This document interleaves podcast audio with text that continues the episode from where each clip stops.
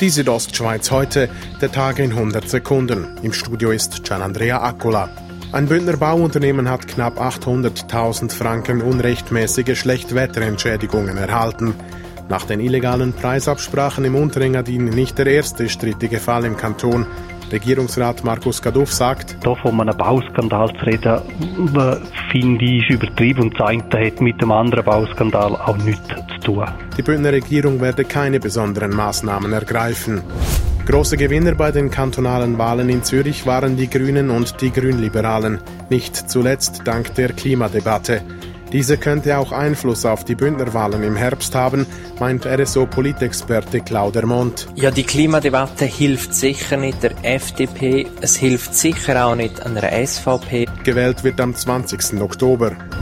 In St. Moritz könnten schon bald wieder Kinofilme über die Großleinwand flimmern.